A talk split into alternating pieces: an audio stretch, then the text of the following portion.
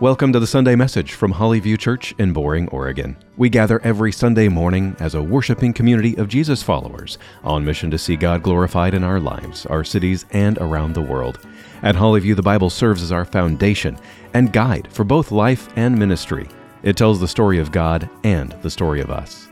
We believe the better we know the themes and flow of the biblical story, the better we will be able to find our little place in God's grand storyline. Thank you for joining us. And now here's this week's message from Hollyview Church. Joby Crover is preaching today on the book of Job, focusing on Job chapter 28, The Way of Wisdom. If you would stand with me if you are able, we're going to start by reading Job 28:28. And he said to man, "Behold, the fear of the Lord, that is wisdom, and to turn away from evil is understanding." All right, you can have a seat. That's super simple, huh? A little small, little bit. That's all there is to it. As I look back on my 47 years, I feel I've had an aspiration to be wise in how I did things. I'm not always sure that I did it perfectly, or I'm got it figured out, of course, or I'm achieving it all the time. But I felt like this is a super important aspect for a good life. I would look to the examples of others as I grew up and feel impacted by those that chose well or had wise words to pass along. It seemed like they had more peace in their life. I would look to the, but I think my actual driving agenda was a logical thought that if I am wise, I could avoid the many pitfalls and limit suffering and gain success in my life. I pursued this so much in my college years that I prayed often for God to give me wisdom like Solomon. I figured if he asked for it and the Lord blessed him, maybe if I ask for it, the Lord will bless me and grant it to me as well. As I sat waiting and waiting, a revelation finally came to me. God pressed on my mind, hey, I did grant it to this guy named Solomon, and then he wrote a ton of it down. Maybe you should go read it. And the Lord then pressed on me a first little aspect of wisdom. You might have to put some small amount of effort into it and not just sit on your keister waiting for him to do something for you.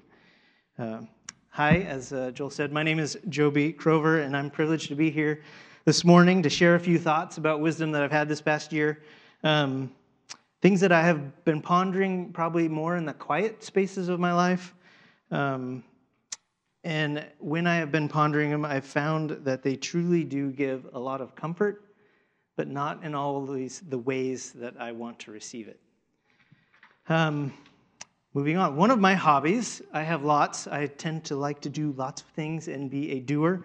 It's one of my blessings and Achilles' heels in my life. I want to do it all. But one of the fun things I get to do is fly airplanes around. So I'm a pilot. I get to jump up in the sky and have a sense of freedom. I think I've taken quite a few people here already up in the plane, and you're most likely on a short list of getting to go sometime in the future. But it's super fun. I could talk about that all day long. Flying an airplane is a great piece of my life. But I just simply bring it up because I want to paint an analogy between that and hopefully where we will go this morning. So I have three airplane graphics. The first one, what does it take to keep an airplane in the sky? Lift. And what's the opposite?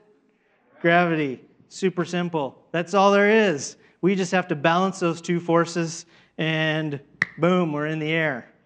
Is that everything? No. We all know there's a little bit more, right? So I got another graphic. Oh, we need something to make that plane go. We need a little thrust, and so some kind of propulsion system to put the thing up in the air. And, of course, with that, there's drag. That's the opposite force for all of you engineers out there. We have to balance things, or physics 101 people, as you might be taking that soon. All forces need to balance. But, again, is that all of the reality to flying an airplane or an airplane to work? We all will answer No, there's a bunch more. So I have another graphic. So can you see all that? All right, so we have the lifting force. We have dynamic equations. We have calculations. So we know, engineer nerds out there, that we can calculate the crud out of all these different aspects and start to understand what it takes. We start with statics, and then we go to dynamics because we know, hey, we're just not hovering. We're actually moving. So there's lots of stuff happening. And then there's even things beyond that. There's avionic systems and structural systems, hydraulics, electrical, life support, all kinds of stuff. So we know there is a profound amount of things to have to figure out in order to understand how an airplane flies. However, none of it breaks the first piece. Lift must equal gravity. That is still true. We can learn and learn and learn and learn, but it never breaks that first piece. All right, so in a similar way, let's move to the wisdom books. I have seen over this year that, hey, there are 3 wisdom books in the Old Testament, Proverbs, Ecclesiastes, and Job. And they kind of come together in a fun trifecta where they have a different perspective on wisdom, and they all come to one simple central conclusion. Joel uses the word hagah often, which is that chewing or murmuring, like a cow chewing on its cud. These things are good for each one of these books, and you have to put them all together. But I want to point out what I think the central theme is, and then we will unpack mostly Job, but we'll see an aspect of Proverbs, an aspect of Ecclesiastes, and then we'll focus in on Job. So what is that central theme? I'm going to tell you what it is, and then I guess we could be done, just like lift and weight, but we know there's more, so we'll work on a few more things. And if you heard it right at the beginning, I gave you the quiz, the answer to the quiz, and here it is. So let's look at Proverbs 9:10, and it says this. This is just the first part of Proverbs 9:10. The fear of the Lord is the beginning of wisdom. All right, Ecclesiastes 12:13. The end of the matter, all has been heard. Fear God and keep his commandments, for this is the whole duty of man. And we can jump to Job 1:1. There was a man in the land of Uz whose name was Job, and that man was blameless and upright, one who feared God and turned away from evil. That's also repeated 3 more times in Job, but we will just let that be. You can read Job on your own to find them all. Do you see it? Super simple, right? The way to wisdom is to fear the Lord. Like airplanes, lift and weight, that's all there is to it. Wisdom is in fearing the Lord. But what does that truly mean? How does that connect to that airplane graphic? Seems like I don't got all the pieces there. We actually know there's more to it, but how much more? I'm sure that in your own life, you have all experienced the ups and downs that make you feel like there's a lot more. It's more complicated. Sometimes you're on track, making great choices, and life all seems to return a grand gesture of good things. Sometimes you feel like you're working hard toward good goals, then life gives you a bunch of turbulence. Sometimes we look at other passengers and see they are experiencing the exact same turbulence, but somehow, because they're in first class, it's going a lot better for them. And sometimes we are just making bad or even terrible choices, but we get away with it. We're keeping that airplane in the air. And of course, we all know or have experienced a terrible outcome from a poor choice of our own making. And, you know, we somewhat expected it, but it still stinks. What is happening? Why does this all seem so random? Do I need to work harder? Is it that it is just the beginning of wisdom and I need to learn more? How do I keep God's commandments more diligently? How many commandments do I have to keep? What if I miss some of them? How do I keep going even when it's not so much fun? It's just full of turbulence. So I got one more graphic. So this next graphic is my attempt to blend the two together. So what I want you to see is that when you look at Proverbs, it tends to be a lifting force, this piece that takes you up, a cause and effect type relationship. If I am wise, then it will be good. It's somewhat of an ideal piece. It seems to be missing something. So then if you turn to Ecclesiastes, you tend to see the opposite, this weighing down, this gravity of life that seems always present no matter how hard we work against it, and sometimes a sense that it is all meaningless anyway, so let's just let gravity win. But as we focus in on Job this morning, I want you to show you that there is one more force, this propelling force of wisdom that keeps you moving through it all. So that's the graphic I want you to keep in mind as we continue on talking through the rest of this. So, continuing with the airplane theme, we're going to take ourselves up to the 30,000-foot view, and we're going to look at Proverbs real quick, then Ecclesiastes. So Proverbs, perhaps, is the book that most personifies wisdom. If I ask you, who is wisdom, you probably have an answer to that in your mind. Anybody? A female voice, do you hear it? Similar to Lady Liberty. It sets up wisdom as a female calling loud to all that dwell on the earth. Let's look at Proverbs 1:20-22. Wisdom cries aloud in the street. In the market she raises her voice. At the head of the noisy street she cries out. At the entrance of the city gates she speaks. How long, O simple ones, will you love being simple? The beginning of Proverbs, we see that it actually states that the purpose of the book is for instruction, knowledge, wise dealing, justice, equity, prudence, and a list of other things. So it has a purpose. We attribute most of Proverbs to Solomon, and there's some other additional voices mixed in. The first 9 chapters are poetic, and they give insights and warnings to stay on course, to not follow folly. The latter chapters are a plethora of riddle-like sound bites of wisdom, most of them that you have to think about a lot to get them, some of them that are super clear, but it's that dwelling in them that Proverbs is inviting you into. And as I said, we started the year off back in January. Go back and listen to those sermons. You'll hear more about the deeper parts of Proverbs. But Proverbs at the surface comes at us as a list of wise actions and results, or typical actions and results. It's that giant kind of list of cause and effect. And maybe if we study them well, implement them, then only good will come about. We have that lifting force.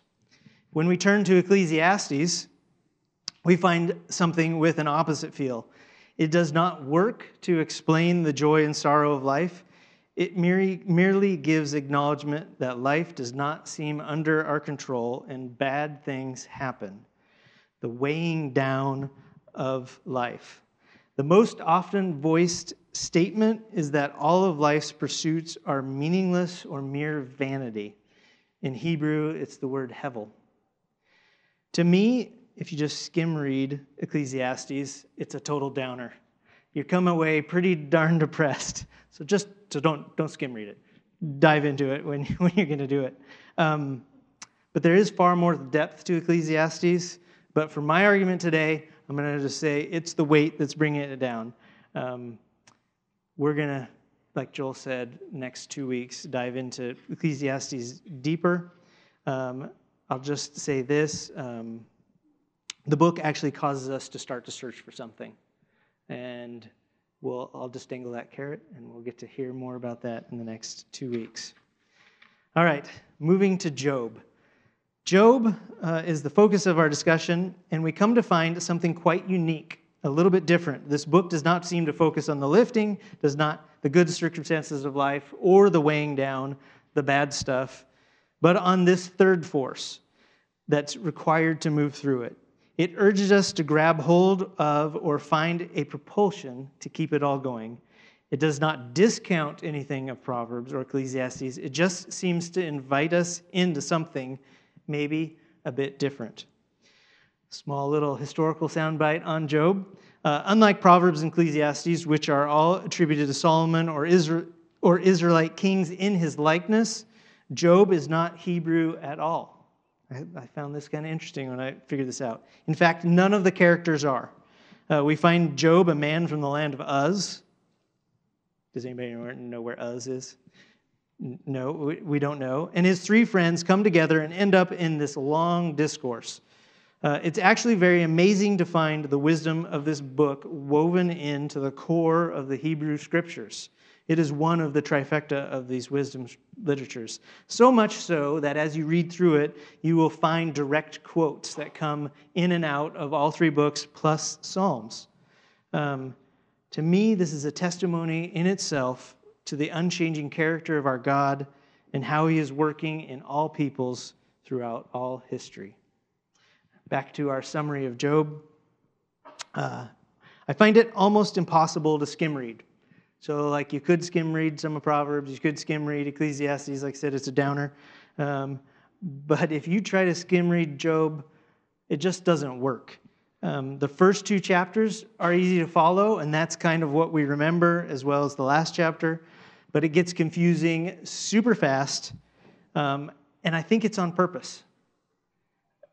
The lengthy discussion, arguments, and rhetoric in its 42 chapters draw us into something more of a journey than a destination, a journey that is worth traveling. What we find at the beginning of the story is some sort of viewport into the heavenly realm where God and Satan have a discussion about Job and his good character. Satan challenges God that Job only fears the Lord because the Lord has blessed Job with earthly abundance. So for a reason never explained nor seems kind at all, God allows Satan to remove all things from Job except his own life. He loses all his children, all his possessions, and all his health. He is in absolute, total devastation. Absolute, total earthly devastation. His friends then come to him to comfort him. It just says they can't even recognize him because of his health has been stripped away so bad. They don't even know what he looks like anymore. He doesn't look like himself. And then it says they sat with him for 7 days and 7 nights in the pain with no words. This is a profound testimony, an example of deep friendship. When one of our own friends is low and hurting, how often do we go and sit with them, no talking, just present, in the pain for a long, long time? We tend to want to fix things. But Job's friends came and just sat with him for 7 days. So, side note, but it's profound. Profound piece of what it means to come alongside. After these 7 days, Job then opens his mouth and a grand discussion ensues, a back and forth with his three friends about how Job says he has done no wrong, and his friends insist he must have done something. Maybe he just doesn't know what he did. They all say things that are correct and some things that kind of miss it. Job goes through a whole plethora of emotions. Hatred of his life, sorrow, a defense of his actions, but ultimately he desires to confront the Lord himself and ask for an accounting of his situation. The text even tells us that he did not do anything to deserve his circumstances. Wasn't he, after all, blameless? He might have been blameless in what happened to him, but he's still an imperfect human. This is, again, the argument his friends challenge him with. You had to do something wrong, Job. Job faced this really hard part of all the wisdom of good living. It tends to sound like a promise. For we see these wisdoms not actually always working out in the real world. They are, and we have a ton of examples in your own life. I'm going to grab one and try to take us through that from Proverbs. So Proverbs 22:6 says this, start children off on the way they should go and even when they are old, they will not turn from it. Doesn't that sound like a promise? Promise of good parenting? If we love our children and strive to instruct them in the Lord, won't they then, of course, choose a path to follow Christ? But we have all seen the answer that this is not always true. Some of you find that you have experienced that with your own children in the past or are struggling through that currently, that maybe your children don't find the Lord central to your lives, that they might seem to be running in the opposite direction. But Lord, I know you are a good and caring God, and you care deeply for my child. Why then must this struggle be present? Why does my hopefully God-honoring parenting seem to not be working? Isn't that what I'm supposed to do? Or maybe I'm not a good parent at all. It can feel very discouraging. Job faced this. He deeply cared for his children. It says right in chapter 1, he continually interceded on their behalf before the Lord, yet they all still perished. It is with this that a very difficult reality is presented. God is God, and we are not. Paul writes about this in the book to the Romans, Romans 9:20 through 21. But who are you, O man, to answer back to God? Will what is molded say to its molder, why have you made me like this? Has the potter no right over the clay to make you out of the same lump one vessel for honorable use and another for dishonorable use? This is a very difficult truth to ponder. The story ends with God answering Job, and it knocks him down to an absolute humble place. The Lord clearly explains how vast he is, how he set up all things, and asked if Job was there for creation, had anything to do with it, or has the power to contend with the magnitude of it in any way. Job then repents, and God graciously restores to him all things twofold. What did it mean for Job to fear the Lord? I think the best translation that we could take of fear of the Lord is actually reverent awe. It has the feeling of looking into the stars and seeing the bigness of it all in relation to the smallness of yourself.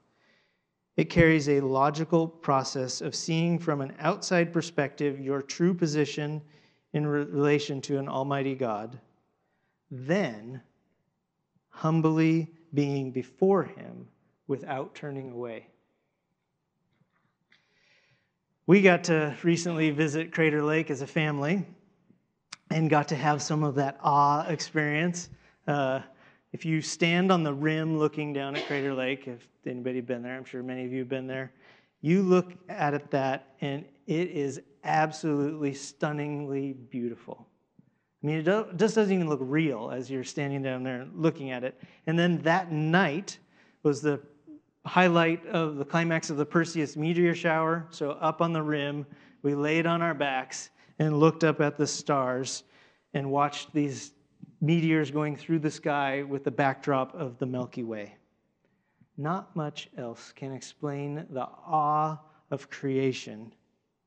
And as you reflect on that in comparison, like, I am tiny to Crater Lake. It's like 4 trillion gallons of water. And I am that much smaller to the galaxy, and yet there is a God who created it all. If we jump back in Job to chapter 9, Job exclaims a very similar revelation and realization about his place before the Lord. He also points out a need. In referring to the Lord in Job 9, 32 and 33, he says this, "For he, the Lord, is not a man as I am, that I might answer him, that we should come to trial together. There is no arbiter between us who might lay his hand on us both." Job asks this question early in his discourse, how is it ever possible to contend or connect with the Lord Almighty with his grievance? And what's interesting is he makes this revelation pretty early on in the 42 chapters. but it does not sway or stop him from continuing to dialogue through all of his emotions. Just knowledge about the Lord itself, or something that's important, or something that gives you perspective, does not necessarily mean that the rest of our hearts and our actions follow right away. Hopefully it comes together. But we see in Job that he has lots more things to talk about with his friends. But isn't it that it's the process that's important? That's what we're traveling through most of the time. It takes this effort to continue on. Even though we know it, we still have to work it out. It just doesn't mean it comes like that. If we jump to chapter 32, we see a new character show up. His name is Elihu, and I think he has some wisdom to add in. So Job finishes speaking. Him and his three friends are dialoguing for 30-some chapters, and then all of a sudden there's this guy named Elihu, and I don't know if he's there the whole time. I mean, he seems like he's there for part of the time, so was he there after day 8 or there the whole time? I don't know. It doesn't start out saying it's Job and his 4 friends, it's Job and his 3 friends, the 3 friends have a discussion, and then this guy shows up. You guys can read it and maybe have some better understanding for me. But at any rate, it's very fascinating. He is apparently younger than the rest of them, and he makes a profound statement, which I'll read, and then he goes on for 5 chapters explaining the true character of God. You can read that on your own. So this is what he said. It says, "And Elihu, the son of Barchel, the Buzite, answered and said, I am young in years, and you are aged. Therefore I was timid and afraid to declare my opinion to you. I said, let days speak, and many years teach wisdom." And here's the highlight part. "But it is the spirit in man, the breath of the Almighty, that makes him understand. It is not the old who are wise, nor the aged who understand what is right." I think Elihu hits at the root of wisdom. It is not due to years of knowledge. It is something far deeper. And here we might just start to see a very interesting thing about wisdom itself. We assume the opposite of wisdom is folly. A lot of Proverbs would lead us into thinking that. It also somehow gives our own intellect some credibility. I don't want to be the foolish one, so I will learn and study and think about something in order to be wise. While this all has aspects of truth, we are really just describing applied knowledge and not wisdom itself. We do learn from our mistakes, and life experiences, of course, give much to offer, but the truth is we all know many adults that act like children, and honestly, we all act like children and have foolhardy actions. So I propose that the opposite of wisdom is wisdom. So we have wisdom from God, and then we just have simply wisdom from man. One is perfect, the other is deeply flawed. We can all look at the news or any social media post or political rhetoric, and you quickly see that the wisdom of humanity is nothing more than folly. We desperately need the world to seek God's wisdom and not wisdom from man. We can get lost in trying to avoid folly by trying to stick to wisdom, but it can be subtle. Sometimes we can actually be going down the path of wisdom from God and then trick ourselves into thinking we have it all figured out, and bam, we make the foolish turn and follow our own wisdom that we come up with in our own self. I think Elihu correctly identifies that it is the Spirit of the Lord who gives wisdom. Nothing else will achieve it. All right, so that's the bulk of the sermon and the unpacking of Job, and you probably are like, hey, we haven't even read the passage yet. So I did that on purpose. We're going to do that at the We're doing that now. So I'm going to invite Justin and Hillary up, and we're going to conclude the sermon by reading Job 28. And I want you to hear something about what Job describes of wisdom. There are three pieces to it. There's humanity's search for value. There is the value of wisdom itself, and then where to find wisdom. I want you to close your eyes. I really want this hopefully to work or sink in. So I want you to close your eyes and just try to listen to Justin and Hillary read this passage and let it hit. Go ahead, Justin. Thank you. Job 28. Surely there is a mine for silver, and a place for gold that they refine. Iron is taken out of the earth, and copper is smelted from the ore. Man puts an end to darkness and searches out the farthest limit, the ore, in gloom and deep darkness. He opens shafts in a valley, away from where anyone lives. They are forgotten by travelers. They hang in the air, far away from mankind. They swing to and fro. As for the earth, out of it comes bread, and underneath it is turned up as by fire. Its stones are the place of sapphires. It has dust of gold. That path no bird of prey knows, and the falcon's eye has not seen it. The proud beasts have not trodden it. The lion has not passed over it. Man puts his hand to the flinty rock and overturns mountains by the roots. He cuts out channels in the rocks, and his eye sees every precious thing. He dams up the streams so that they do not trickle, and the thing that is hidden he brings out to light. 12 through 19. But where shall wisdom be found, and where is the place of understanding? Man does not know its worth, and it is not found in the land of the living. The deep says, it is not in me, and the sea says, it is not with me. It cannot be bought for gold, and silver cannot be weighed as its price. It cannot be valued in the gold of Ophir, in precious onyx or sapphire. Gold and glass cannot equal it, nor can it be exchanged for jewels or fine gold. No mention shall be made of coral or of crystal. The price of wisdom is above pearls. The topaz of Ethiopia cannot equal it, nor can it be valued in pure gold. From where then does wisdom come, and where is the place of understanding?